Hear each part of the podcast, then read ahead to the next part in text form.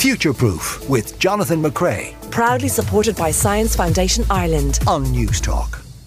Hello and welcome to Future Proof the podcast. This is the show where we take a closer look at the world around us. I'm Jonathan McCrea. Thanks for subscribing, downloading, and rating the show. We really appreciate you helping us get the word out. If you'd like to contact us, you can email us science at newstalk.com or we're on Twitter at newstalkscience. Coming up on this week's program, the amazing amount of noises that animals and plants make that we just can't hear. And is there anything right now, a product, a therapy, or a potion that will give us even a slightly longer life? All right, it's time uh, to kick off by looking back at some of the breaking stories from the world of science this week. We're joined by Dr. Shane Bergin from UCD and double Dr. Lara Dungan. And Shane, I guess our first story has to look to COP27 in Egypt, where things are getting scrappy already. Yeah, today starts the COP27 conference, and it's organised by the United Nations. And uh, it's running in Egypt until November 18th. And it'll be attended by heads of states, ministers, negotiators, climate scientists, uh, climate activists, civil society representatives, and crucially, CEOs from 140 countries. And they're coming together um, with increasing alarm around the climate emergency and um, our failure to um, make any meaningful progress towards the 2015 Paris Agreement. Um, listeners will know that that Paris Agreement aims to limit global temperature rises um, to 1.5 degrees Celsius or just above. And we're learning um, in recent times that we're not coming close and that the the uh, reduction commitments that individual countries are making are just not going far enough for us to meet our um, our aims. And so there is a, a, a kind of a, a mixture of um, of hope when we come together because uh, like this is the only way we can get through an issue like this. Um, but there is also a sense, as T.S. Eliot uh, said, that there's only so much humanity people can take, or reality rather, that people can take. Um, and the realities of climate change are just so enormous that it is a particularly difficult challenge for us as a species to get our heads around. Yeah, I mean, we have covered on this program over the last decade the um, the slow decline into what what now must be considered palpable despair.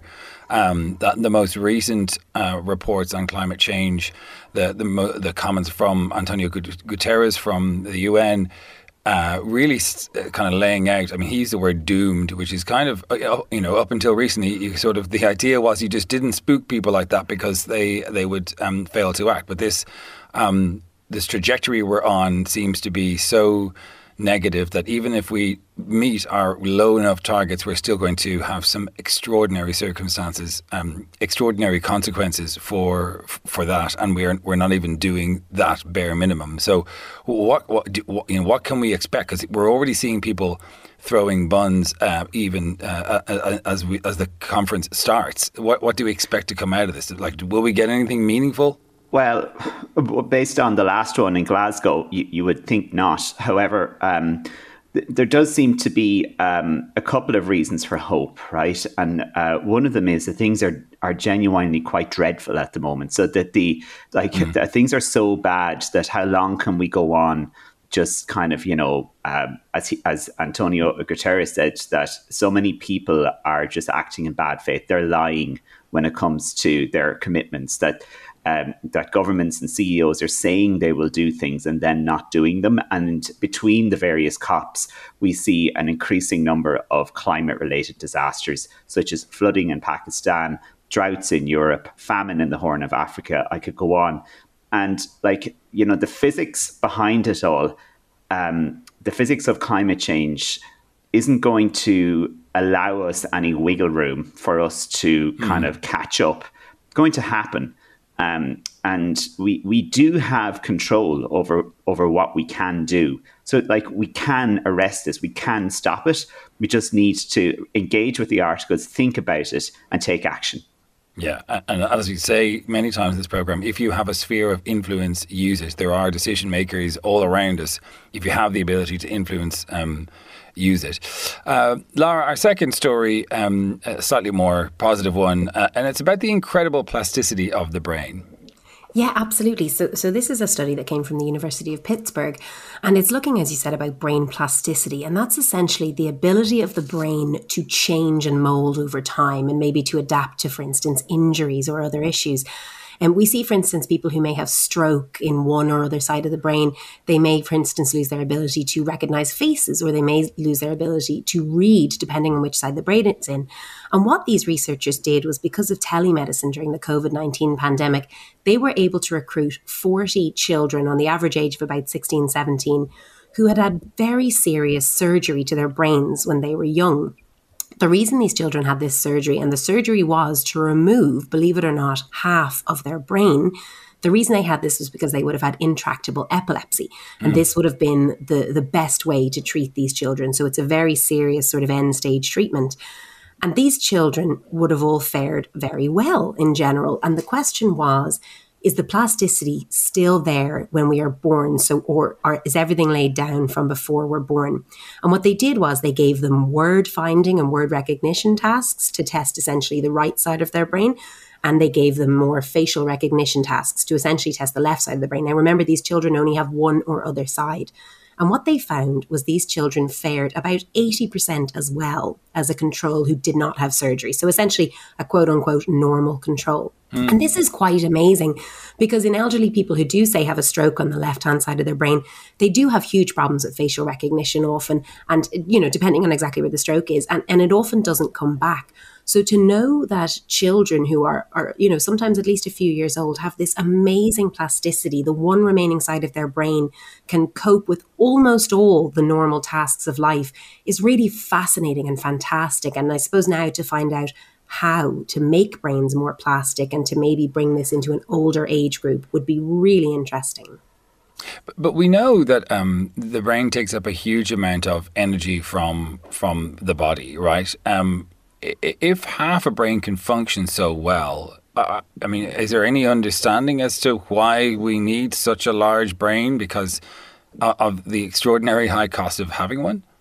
Yeah, so as you said, it, it, takes the brain takes about twenty percent of the glucose of our body for for such a small structure in our body. That's a phenomenal. It's a fifth of all the energy, um, and and the, these children who did have half a brain, they didn't fare one hundred percent. So what they believe is there's a bit of neural crowding. So essentially, all the neurons are fighting and jostling for position to try and do the job. So the belief is that the larger size of our brain does allow for the full function that we have. This myth that we use 10% of our brain is, is complete and utter trash. It, it's just not real.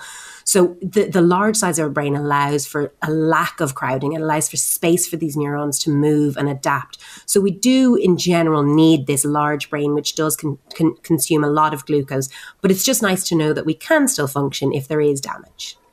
Really, really interesting stuff. Shane, our third story has to do with making rain, I suppose, in some ways linked to uh, our first story on COP27. Yeah, the week we've just had here, all Irish listeners will be saying, Really? You want to make more rain? So, uh, this hmm. is work from people in the University of Reading, and they published their work in Geophysical Research Letters. And it's titled Scientists Zap Fog with Electricity to Make Them Rain. How cool is that? So, when you, um, when you take water droplets and you apply electric charges, you change their properties. Effectively, you're, you're interfering with surface tension. And so you can allow droplets to stick together more easily. And so if you have a cloud, which is a, you know tiny suspended droplets of, of water, you can force them to, to join up and they will eventually overcome gravity and fall as rain. And that's that's hmm. simply what this paper did.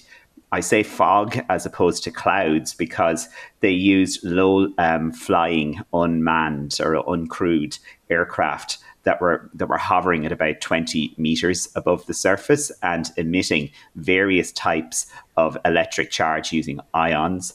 And um, they were able to precipitate rain from the clouds. Um, it's really cool. And as you said hang on. When you say 20 meters are these fake clouds fog. So it's fog is just cloud uh, at, at surface level, effectively. So it's it's it's the same. But, but um, how do they make the fog? The fog is there, so they they send the fog. It's just natural fog. Yeah, so it's not like synthetic fog or anything because that sounds like unnecessarily complicated to do. Yeah, but I wouldn't put it past scientists to, to go to those extremes. But um, yeah, they just waited until it was foggy and they sent up the little plane and it sent out its charge and they looked at the uh, the consequences. Now they did it in a more sophisticated way than, than I'm suggesting, but effectively, that's what they did.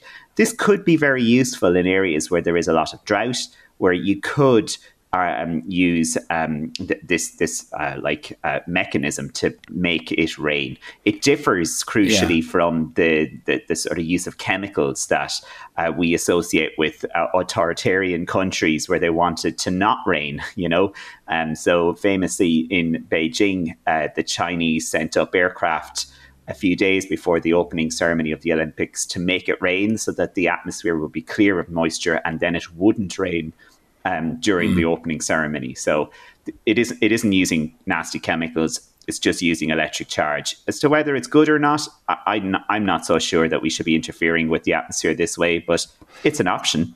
I mean, if we could do this in a safe way, and as you say, sort of make it rain the day before an Irish International or you know St Patrick's Day or something. I mean, if it's going to rain anyway, helping that decision a little bit sooner could actually be really, really useful. As long as you know, as long as you're not adding chemicals and using sort of electronic charges, as long as you could create enough of that to, to generate large scale um, rainfall, I think that's pretty cool.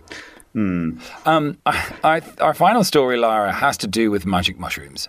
It does indeed. So the the um, chemical component of magic mushrooms is uh, called psilocybin, and that's the the neuroactive substance. And um, we've talked on the program a few times about how it's being used now in clinical trials to help treat depression. And there has been a major release of a stage two or a phase two clinical trial. It's just been published in the New England Journal of Medicine, which is a very prestigious journal. Um, and what they have done is they've looked at approximately 75 to 80 people in each of the groups and they gave them either one milligram, 10 milligrams, or 25 milligrams of psilocybin. They put on eye shades, they gave them a calming playlist, and they let them sit in a room for at least six hours so that they could essentially turn their thoughts inwards. And the next day, they gave them standard therapy. And that went on for a couple of weeks. And then they assessed how their major depressive disorder was doing after a few weeks. And they found that in the highest dosing group, 30% of those people had gone into remission for their major depressive disorder. So, this is a huge breakthrough. There's about 100 million people who have treatment resistant depression around the world. It has a massive personal and human cost and a huge financial cost. It costs about four mm. billion in the UK alone every year. So if this treatment could work, no matter how controversial it is, it's something that really needs to be thought about. And it's even being done in Ireland as well. Part of this trial was done in Ireland. It's done all over the world, but part of it's even being done in Ireland. There's a lot of doctors here driving this use of psilocybin. So it's really interesting. And they're going to move into phase three now. And as we know, that will be the last phase before it becomes potentially mainstream treatment very exciting and, and knowing the uh, the lack of mental health support in this country anything that works and alleviates the burden on on those uh, poorly funded services is extremely welcome. Shane Bergin and Lara Dungan thanks very much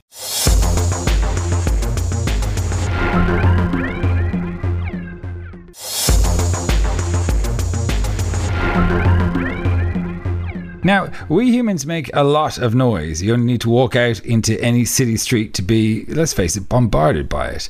But we're certainly not the only animals making a racket, nor are we the only ones using sound to communicate. All over the planet, quacks, chirps, and bellows happen all day, every day, and most of it is completely inaudible to us. So, why is it so noisy, and what can we learn from those sounds? Well, Karen Bakker is a fellow at the Harvard Radcliffe Institute for Advanced Studies and author of The Sounds of Life How Digital Technology is Bringing Us Closer to the World of Animals and Plants. She joins me now.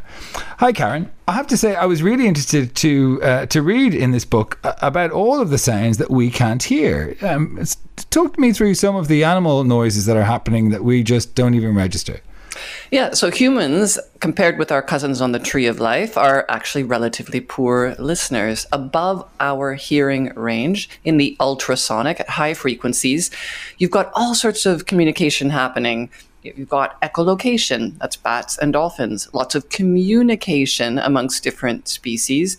Even plants make noise in the ultrasound, but we are oblivious. At the lower end of our hearing range, below what we can hear in very long, low frequencies, you've got the infrasound. And there, that's the realm of elephants and whales and tigers and even thunder and tornadoes. If you could tune in to sounds this low, you'd even hear the sounds of ocean waves crashing across continental shelves. It's sort of like our planet has a heartbeat, like a drumming heartbeat. None of this we can hear, but animals can. Wow. And, there are, um, even amongst that list, there are some animals that we thought to be mute, and yet uh, it turns out they are um, very vocal. One of my favorite uh, audio clips is when the first time they recorded mice being tickled and yeah. you can actually hear them giggling. But yeah. it's not just mice. There's lots of animals that we thought didn't make sound, and now we've turned these sensitive microphones on them, and we found they do. Yeah. So humans tend to believe that what we cannot observe does not exist. So we were oblivious to most of these sounds until recently, when a revolution in digital bioacoustics has produced little miniature recorders sort of similar to the ones in your smartphone. And scientists have begun putting them all over the earth, from the depths of the ocean to the highest mountaintops, from the Arctic to the Amazon, recording all of these sounds. You can think of it like a planetary scale hearing aid. And what we are learning is not only do species that, that we knew were vocal have much more complex vocalizations and interesting language, but we're also learning that some species we thought were entirely mute actually do communicate vocally. Turtles are a great example. So scientists long thought turtles didn't make any noise except perhaps in the throes of death or mating, but in fact they make a lot of noise, very low frequency, very quiet, lots of pauses, but they do make a lot of different sounds. And amazingly, baby turtles will make sound in their shells before they hatch, communicating with one another to coordinate the moment of their birth. And their mothers will be waiting in the water nearby, calling to them. Now, scientists used to think that mothers just laid the eggs and then, you know, the mother turtles just wandered off. But no, they're there calling to their babies, guiding them to safety, hiding them from predators. This actually is the first evidence of parental care in turtles, and all of this was revealed by this new science of digital bioacoustics. That's so cool. We have a clip if you'd like to hear the sound of turtles communicating.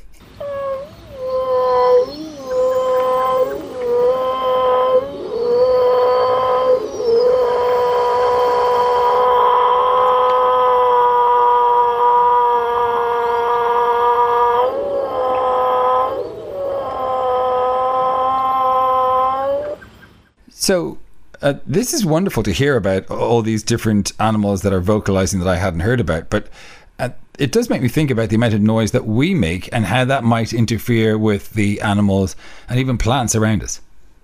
Yeah, so noise pollution we know is bad for humans. So we know that ambient levels of noise in any urban environment that we take for granted are actually bad for us. They raise our stress hormones, they increase cardiovascular risk. So, for, for example, heart attack or stroke. They lead to cognitive impairment and they are even associated with dementia. So, noise pollution is bad for you, it's bad for me. But what we're just now realizing with this new science of digital bioacoustics is that noise pollution is incredibly bad for non humans because many species are exquisitely sensitive to sound, even much more than we are. So, sound can interfere with the ability to find food, it can interfere with the ability to find mates. It shortens lifespans. Very loud sounds can actually kill outright. So, large seismic blasts used for exploration for resources in the ocean can kill zooplankton up to a mile from the blast site. And of course, zooplankton are the base of the ocean's food chain. Wow. So, yeah, so through, throughout nature, um, industrial and machine noise has ramped up exponentially in the past few decades. And so scientists have now demonstrated this actually harms not only animals, but even plants. Talk to me about that. Um, I had no idea that plants made noises, uh, although I do remember we had an amazing feature a number of years back uh, where there was a very hypersensitive microphone put up to a, a tree and you could hear something crackling in the cells. But I didn't realize lots of plants makes make all sorts of noise. Lots of plants do make noise. There are various reasons for that. Some of it could be sort of biomechanical. You know, if a, a tree is, is dehydrated, for example, um, we also know that certain plants make noises in frequencies we cannot hear. Corn seedlings, for example, make noises in the ultrasonic, so these high frequency sounds. Yossi Yovel the, uh, in Tel Aviv did an amazing experiment. He and his team took tomatoes and tomato plants, dehydrated some of them, cut some of them up.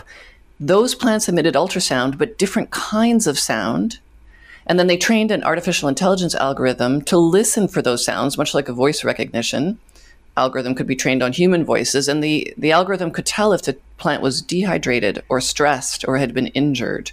So these sounds have meaningful informational content. I'll give you another example of plants being able to listen for those sounds.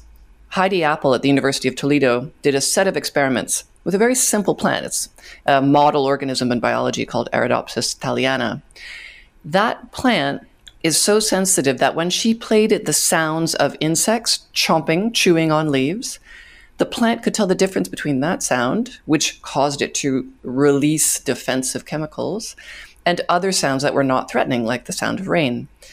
She then played the plants two different sounds of insects chewing, but one insect was a predator, the other insect didn't eat that particular plant. And the plants only released those defensive chemicals when they heard the sound of the insect that, that, that was their predator. So these wow. plants have incredibly nuanced hearing. They have little hairs all over their leaves called trichomes, just like the cilia in your ears that you are using right now to listen to me those cilia are picking up the sound vibrations and they can interpret them with a high degree of accuracy and precision. So plants actually, because they hear with their entire bodies, have a sense of hearing that's orders of magnitude more sensitive than our own. You mentioned cilia there, and uh, in coral, uh, you you talk about a, a really interesting experiment uh, where uh, researchers played different types of sounds to coral. Yes. So to understand how remarkable this is, let me just describe coral larvae. Coral larvae are microscopic, well, to put it in layperson's terms, uh, blobs, hairy blobs. So they're little, little tiny microscopic organisms, n- no central nervous system. They're covered in fine cilia or hairs, and they use those hairs to sense their environment. A group of researchers led by Steve Simpson at Exeter put these coral larvae in, an, in a tank, in an aquarium style tank, and played different sounds to them in a kind of maze style setup where the larva could choose to swim towards or away from the different sounds. So the hmm. coral larvae were able to choose which sound they wanted to listen to, and they would choose the sounds of healthy reefs. So they could, the larva could distinguish between the sounds of healthy and unhealthy reefs. Even more shocking, they could distinguish between the sounds of their home reef, where they were born, and other reefs, and they would pick the sound of their home reef and swim towards it. So wow. Yeah, so so this is astounding and to bring us back to the question of noise pollution creates a whole level of concern because even motorboat noise can disrupt this very fine sense of hearing that coral larvae might have. In fact, there was a recent article in Science talking about how motorboat noise can even scramble the eggs of baby fish. We're now realizing that marine organisms in particular, because they sense the world through sound, which travels much farther than light underwater, those organisms are exquisitely vulnerable to noise pollution. And we've been unthinkingly throwing so much noise at them that we've been causing all sorts of harm. Uh, that is another layer of depressing on top of an already depressing uh, understanding of how we are affecting the world. Um, and you know, it, it does make me think about the amount of noise that we allow in our environment. Like my, my personal pet hate is the whine, the sort of fluorescent whine from fringes that people allow in the restaurants. You know, that sort of mm-hmm. absolutely kills me. But leaf can, blowers, leaf blowers. Yeah, but they're they're very occasional. But often you go to a restaurant or a supermarket and that constant yes. kill absolutely kills me. So this noise eh, that we're generating is really difficult. But it's it's it's very it's difficult to, for us to identify which of our noises are are harmful and what. I mean, realistically, we've got a lot going on. Our, our, are we able to develop policies to protect animals and, and plants in the sea from from noise? Do you think is that is that work happening? that work is happening. Actually, it's pretty easy to determine what noises damage animals and plants, um, and that is well understood. We've got all of the science necessary to create the protective mechanisms. And the good news when we mitigate, when we reduce noise pollution, is the effects are immediate, significant, and persistent. So it takes decades or, or, or centuries to recover from chemical pollution, which often persists in our bodies and the environment. But as soon as you reduce the noise, the environment recovers. Mm. COVID, the global pandemic, was a really interesting time for this. some scientists took to calling it the great anthropause because levels of noise went back to a quieter time that we had not experienced since the middle of the 20th century. And in that quiet, animals rebounded the songs of urban songbirds became more rich and diverse. They had extra energy now to sing their true full songs. In the ocean, uh, whales were able to roam further and more freely because they weren't trapped in this kind of acoustic noise pollution fog that hems them in and limits, you know, where they can explore. Um, so po- animal populations thrived. That was a great natural laboratory experiment, sort of wonderful side effect of a, a global tragedy. But we we know that uh, simply by reducing noise, even relatively small amounts, we can have huge benefits. And humans are taking note, by the way. Next time you're in Paris, you will see noise radar stations are now monitoring high levels of motor noise in Paris. And if your vehicle, your scooter or your car makes too much noise, you will receive a fine. They're really mm. clamping down. The, the future of cities is going to be quiet. Well, amen to that. Um, as someone who has got tinnitus from exposing himself to too much noise, I can see the damage that it can do um, very clearly. What about our understanding of animal communication? Now that we've turned the, the microphones up and we can hear all of this noise, has it helped us understand more about the societies and, dare I say it, intelligence of these animals and how they communicate with one another? It has, and this is where the science meets a long-standing philosophical debate about whether or not non-humans possess language. Uh, Wittgenstein is famous for saying, "If a lion could speak, we would not understand them." Thomas Nagel launched a, a very, very fiery debate several decades ago when he wrote a paper arguing that even if bats had language and consciousness, we could never understand them because their embodied experience, the umwelt, the lived embodied experience of a bat in its world, in its body, is so different than ours that interspecies understanding and communication would not be possible. Now, I think these philosophers are about to be proved wrong. And the reason is because we now have a, a new set of technologies that is digital recording, and artificial intelligence, the same algorithms that can be used to develop voice recognition software for humans or translation for humans. The same technologies essentially that power Google Translate are now being used to recognize patterns in non human vocalizations, decode what those mean, and then encode those sounds into computers or robots that can engage in two way communication with other species. So, researchers are building dictionaries in East African elephant, in Southern Australian dolphin, in honeybee, or in sperm whalish. And in each case, we're sort of breaking the boundary of interspecies communication. And along the way, we're finding out about the really complex ways that animals communicate. So, many more animals have names, for example, individual names than we realized. Our human ear couldn't hear them, but our computers can.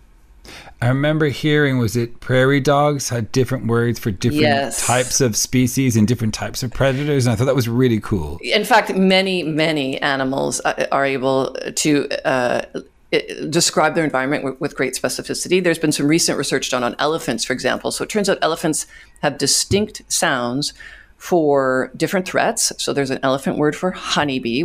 Um, honeybees terrify African elephants. Nothing will make an elephant run faster than the tiny honeybee because they're so good at getting into those very, very, you know, soft, vulnerable areas and then stinging. So elephants have a very alarming call for honeybee. Elephants also have different specific calls for different types of humans. They'll distinguish between men and women. Wow. They'll distinguish between different tribes some of the tribes which hunt elephants, others don't. So they have a, a, a, sound for threatening human and another sound for non-threatening human. Bats, bats are even more amazing. So bats, of course, um, one quarter of all mammalian species, highly vocal. You put an, a, a, digital recording device into a bat cave, and then you you feed that data to an AI algorithm, and you start to identify hundreds of unique call types. And from this, we have learned bats hold grudges, they remember favors, they trade food for sex. They they teach each other language. Mother bats ba- babble to their babies in a way very similar to the way human parents babble to their babies, and the babies babble back until they eventually learn to speak adult bat. Um, wow. Bats bats have names. Bats can distinguish between gender and individual and kin and family identity, and of course they learn their family songs, much like birds have songs. Bat have songs, and those songs are sung to defend territory. They're a marker of culture. So bats have many of the linguistic attributes that we think of as human. We're not sure yet whether they really have the same degree of symbolic communication, but researchers are now designing experiments to test this very cool sort of iPad touchscreen devices that the bats can touch with their acoustic sonar beams. And from that, you can start determining whether they have, for example, uh, numeric competence or they can recognize shapes. Wow. So, this means that the difference in language between us and other species is one of degree, but not one of kind. And human exceptionalism, we can no longer lay claim to being the only species that has complex language. So with animals, you get a sense, I, I, suppose, if you're around them a lot, as to what they need. Often, it's not no great mystery to me when my dog starts putting its paws up on my lap as I'm having dinner, what the dog wants. But um, using this sort of AI, could we also he- hear from our plants? I mean, my son has a Dionaea, um, if, if, I'm pronouncing that correctly, the fly, the Venus flytrap. And um, and we just watched the Little Shop of Horrors, and I'm wondering, no. could we train an AI to listen to when the v- Venus flytrap wants food, and, and and and give it and play that sound clip, "Feed Me Seymour." I mean, that's that's a, an amazing example. I don't know if anyone's actually done the acoustic research on Venus flytraps, but obviously they should. They're such charismatic plants. Um, but in in in general, in in theory, the answer is yes, because each plant will make unique sounds, and the AI could easily d- distinguish between, let's say, a fern and the Venus flytrap. Now, I think the more interesting question, and in fact, Microsoft, by the way, has actually designed an app that lets you speak to your plants. It's called Florence. You can look it up. You can really? see a, a, video. Yeah. I have, I have, a feeling, like many Microsoft products, it doesn't work. Uh, it's a bit of a sleight of hand. I might. I, I, I see must, you're having a say. problem writing a letter. I see you're having a problem talking to your plant. Yeah, yeah, yeah. Exactly. But beyond that, um, we do face a future where within the next 10 years, we will have developed digital systems that allow us to speak to non humans. We've already achieved this with honeybees, where Tim Landgraf, a, a, scientist in Berlin, has created a honeybee robot that can go into the hive and give specific commands to the beehive. It can tell the bees to stop, they'll stop. It can tell the bees where to find new nectar sources. That's actually a very complicated thing to do because bees use this sort of waggle dance that's vibrational and positional and they orient their bodies to gravity and to the position of the sun because they could sense polarized light. So we've mastered this with our honeybee robots and we can give instructions to the hive. We've broken the barrier of interspecies communication with honeybee robots. And I'm not promising that you will have a zoological version of Google Translate on your phone in the next 10 years, but we will uh, have scientists able to communicate with a variety of species. There's a team at MIT and Berkeley working on sperm whalish right now. And so the ethics of that, yes, yes, the ethics of that. I mean, scientists hope that this would create a great sense of empathy and delight. You know, learning to listen is one of the first acts of love. And through listening to the world, we'll fall in love with it again and, and maybe motivate people to do something about the biodiversity crisis and I, I do hope that that is the case. I, I do also worry that there are potentials for this technology to be misused.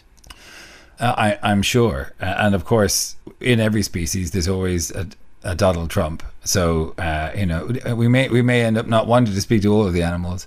It's a really really fascinating area, and there's so much to talk about. But um, get the book uh, because it is filled with fascinating stories about different species and the technologies and where they may take us. Karen Bakker is a fellow at the Harvard Radcliffe Institute of Advanced Studies and author of The Sounds of Life How Digital Technology is Bringing Us Closer to the Worlds of Animals and Plants in Bookshops Now. Karen, thanks for your time. Thank you.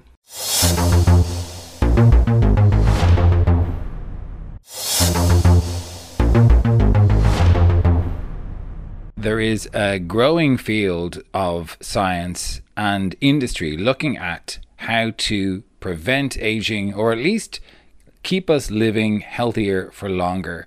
Uh, joining me now is Andrea Maier. She's made it her life's mission. Uh, she is professor at the National University of Singapore and also is heading up the Center for Health and Longevity. Uh, Andrea, uh, tell me a little bit about the environment at the moment. Why is longevity is such an exciting topic at the moment, it seems?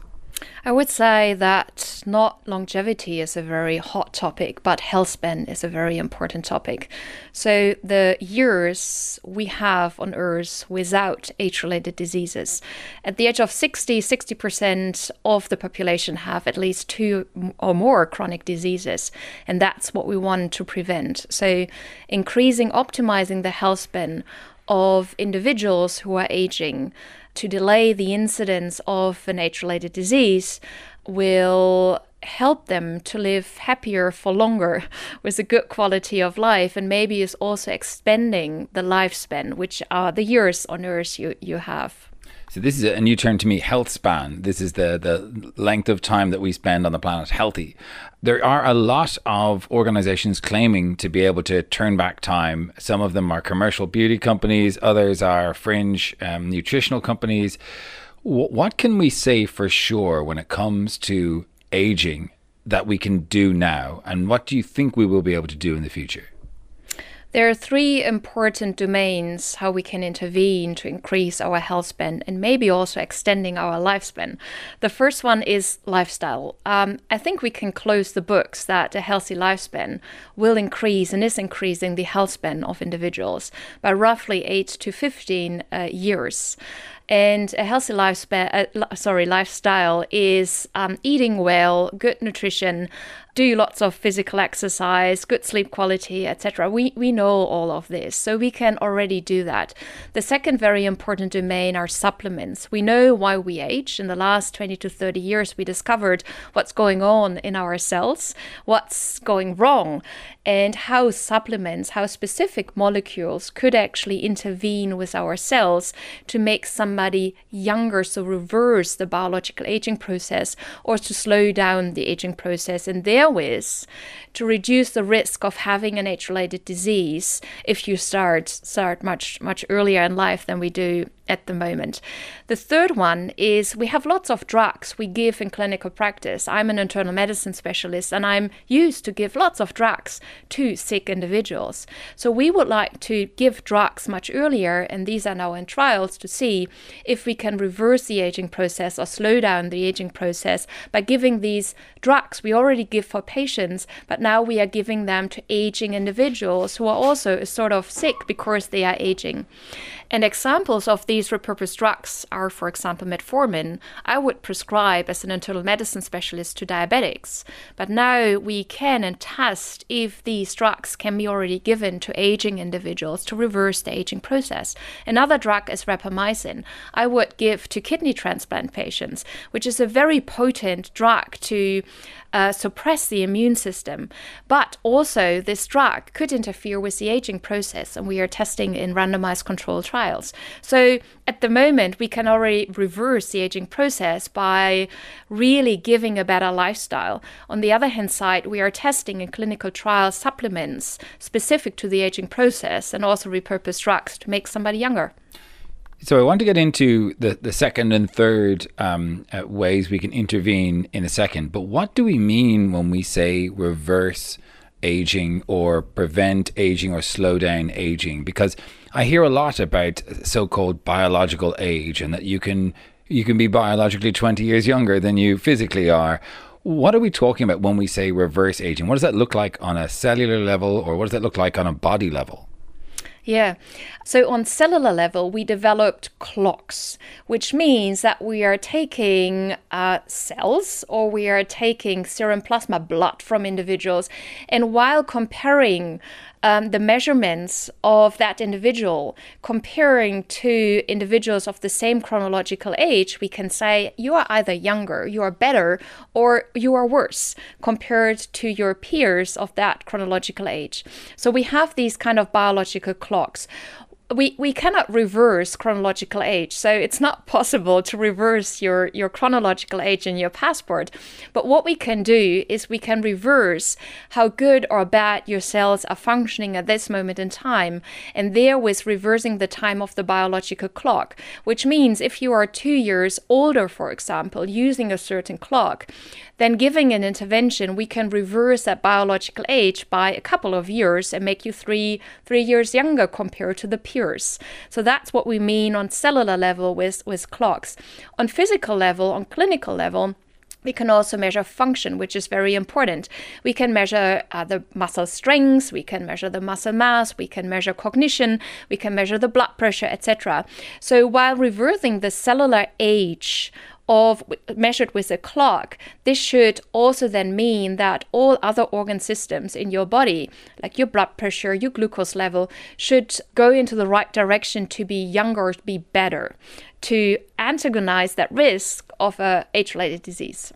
So you're saying that if we can fix the problems that are happening within our cells, so uh, buildup of waste or um, lack of function, reproduction, as we see in cancer, if we can fix that, then the processes that, that depend on cellular processes like everything I suppose that happens in our body, that should improve too. So if the cells are working better and seem younger, we should be able to respire more easily. We should be able to um, think better and, and have better cognitive function. That that's the idea. Yes, so aging is not more and less than the accumulation of damage, which is not repaired.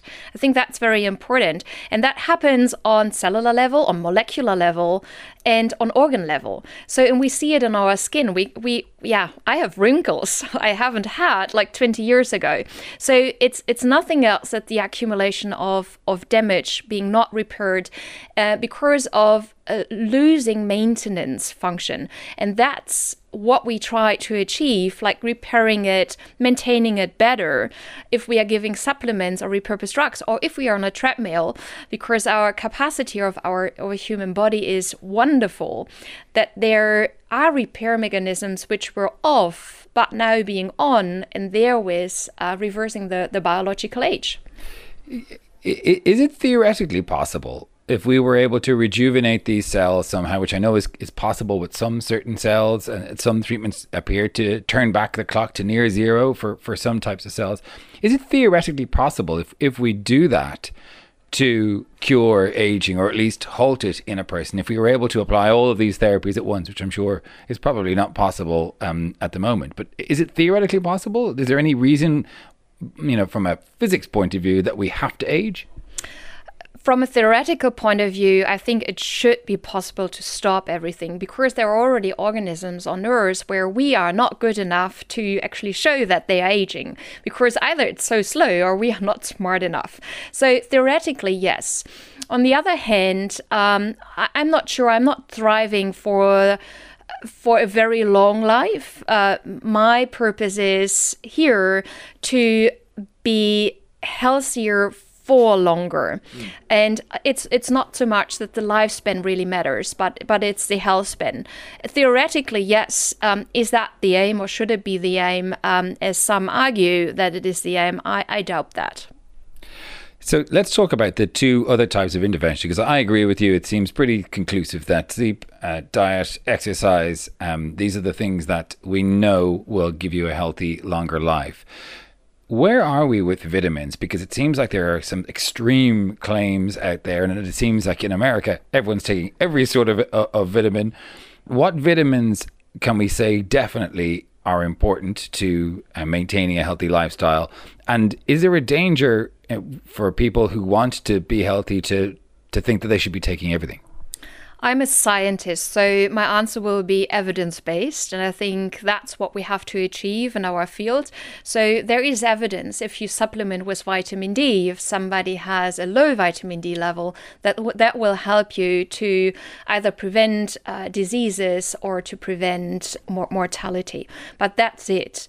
So even um, even the, the, the books are really not closed if calcium, etc., is, is good to supplement because everything you supplement has side effects. And I think this also gives the power of our nutrition that we can actually choose how much vitamins we take with our food. So per se, we do not need any supplements at the moment. At least there is not evidence based on evidence based medicine that any supplements really, really help. I think what we have to learn in the next coming years is looking at the phenotype, looking at a certain person, how much deficiencies that person have, and not just supplementing because that's what's happening at the moment. So going into a field of personalized supplementation when it's needed based on the profile of that individual. So giving everyone a certain type of vitamin is not necessarily useful, but you, you think there could be benefits in the future by measuring deficiencies and then prescribing specific vitamins for specific people, and that could have a significant effect. Absolutely. And then you're approaching personalized medicine. Uh, but what we don't know yet to who should receive what at what time in which doses and which intensity in the end for how long the third in this list of interventions you mentioned is medicine. And I'm sure for some people that feels a little bit more controversial, uh, giving people drugs for conditions they don't have just yet, uh, but preventative medicine. Where are we with that uh, in terms of identifying drugs that could be given in 50s and 60s to prevent the likelihood of uh, onset of dementia or prevent the on, uh, of certain types of cancer. Do we have some very good candidates that should improve the the health span of of the average individual, or again, is it very personalized? It's it's absolutely personalized because medicine is personalized. Even if you talk to me as an internal medicine specialist, everything is personalized. How much drugs I give at what what point in time and which combinations of of drugs. I wouldn't agree that we would give drugs to healthy individuals. It's a little bit dependent of what you think of aging as a disease or not. We are really arguing to call the conditions based on the aging process a disease. And I need that as a clinician because otherwise, why should I diagnose something? And, and, and I couldn't intervene because if I don't have a disease as a physician, I cannot intervene. Right, okay. But um, then at what point do we call someone aging as a disease? Because a, a three year old ages, but that's not a disease. Um, so 100% of the population, if you say that aging is a elite uh, bringing you to a condition which accumulates damage. And if we could return that if we could reverse that that, that that's that's a disease or we should could interfere. And of course the 3 year old is developing but the 3 year old is already accumulating damage because of the aging process while developing into adulthood. So of course it's it's a little bit a, a gray zone but i really think that modern medicine has to transfer much earlier into the trajectory of a life of individuals to prevent age related diseases while targeting aging, if you want or not, as as as something to interfere with. well, you mentioned a number of drugs there that have clinically proven results with certain conditions, but may also be useful for preventative medicine. Can you tell me a little bit about those? And are there any other candidates that might be useful to ward off? The disease of aging um, that we, we aren't currently prescribing to someone who's over 55 or over 65. Yeah, at the moment we are prescribing the drugs to the ones uh, with an indication, which is given by the EMA or the FDA, so regulatory agencies. And I think that that's a good thing. What we are in at the field at the moment, doing randomized controlled trials to see if we can reverse the aging process while giving these drugs. And these drugs can be drugs against um, uh, diabetes, for example, GLP-1 agonists, or or something like metformin, insulin, etc. But also drugs we know uh, out of other uh, specialities, for example, rapalogs, rapamycin, and many more. We have a list of roughly at least 30 drugs which are given in clinical practice already, which are now being trialed to see if they can reverse the aging process. Uh, finally, I wanted to ask you about the Healthy Longevity Medicine Society. What is the aims of this group and what are you hoping to achieve with it?